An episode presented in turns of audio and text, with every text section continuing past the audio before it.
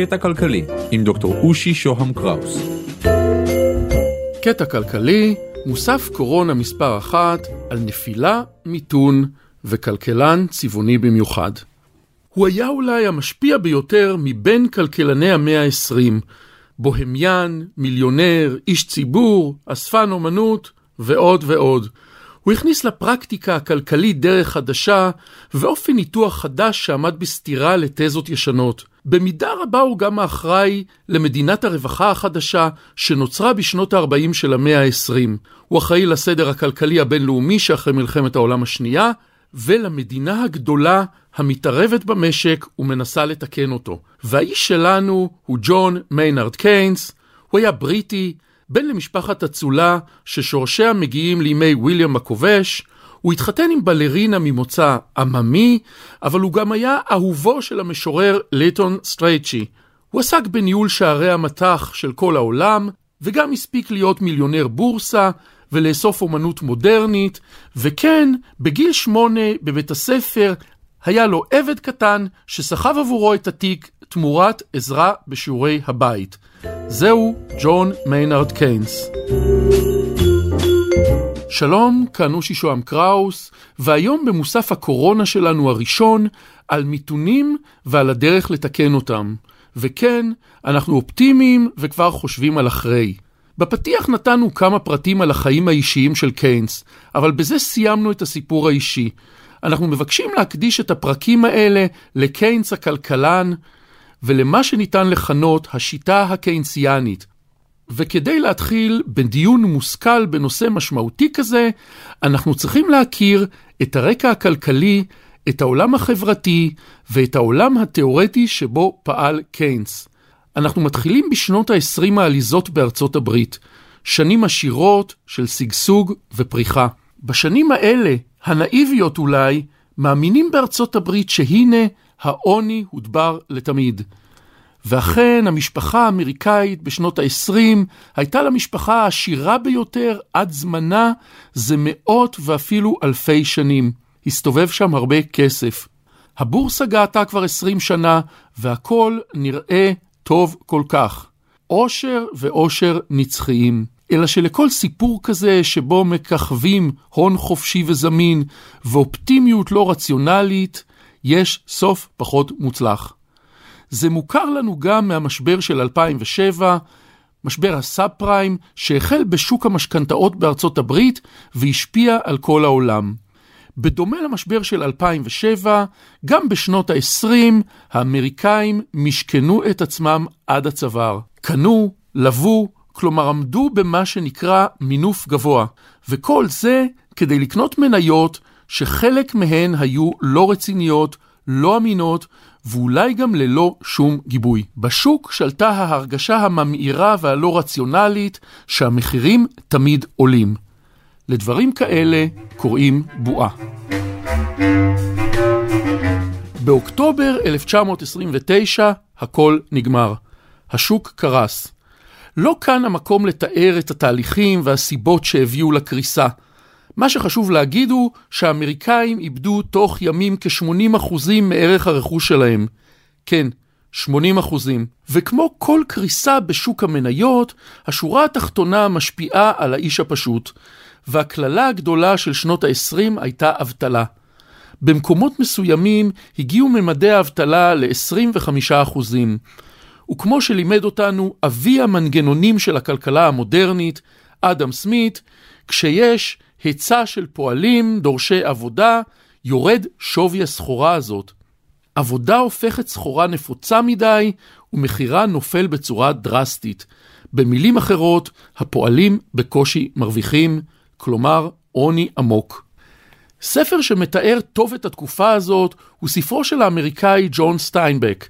בספר ענבי זעם מתוארת משפחה אחת של חקלאים זעירים שאיבדה את האדמה לטובת בנק גדול. המשפחה מאוקלהומה יוצאת על כל רכושה, על משאית רעועה שקנו במיוחד, לנדוד ברחבי ארצות הברית ולחפש מקומות שבהם יוכלו לעשות דבר פשוט אחד, יוכלו לעבוד.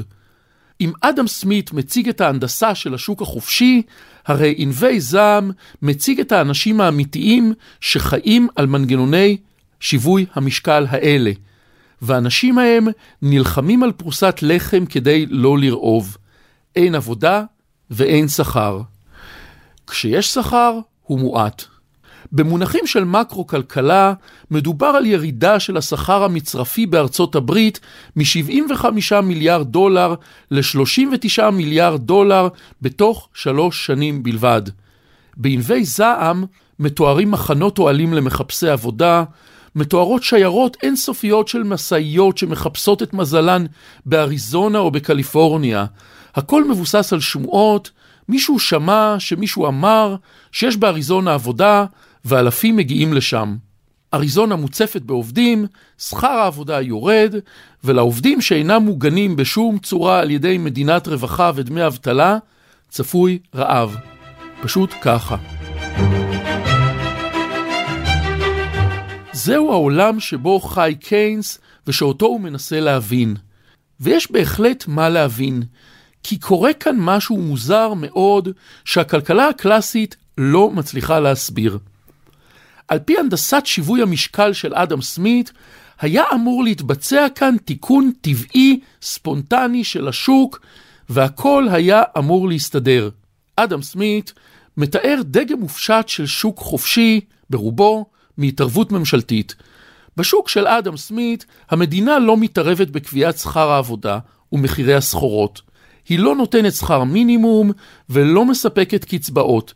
תפקידה הוא לממן צבא, לייצר תשתיות גדולות ולבנות מערכת חינוך גדולה. כל אותם דברים שהשוק החופשי יתקשה לייצר בעצמו. בשוק חופשי כזה פועלים כוחות טבעיים של שיווי משקל. הם פועלים באופן אוטומטי, והנה דוגמה הזויה. יש כמות מצומצמת של פועלים, כלומר אין מספיק עובדים. מה שקורה באופן טבעי הוא ששכר העבודה עולה. ברגע ששכר העבודה עולה, הפועלים פחות עניים. ברגע שהפועלים פחות עניים, מתים להם פחות תינוקות, כי יש להם יותר אוכל ויותר אפשרות לפרנס.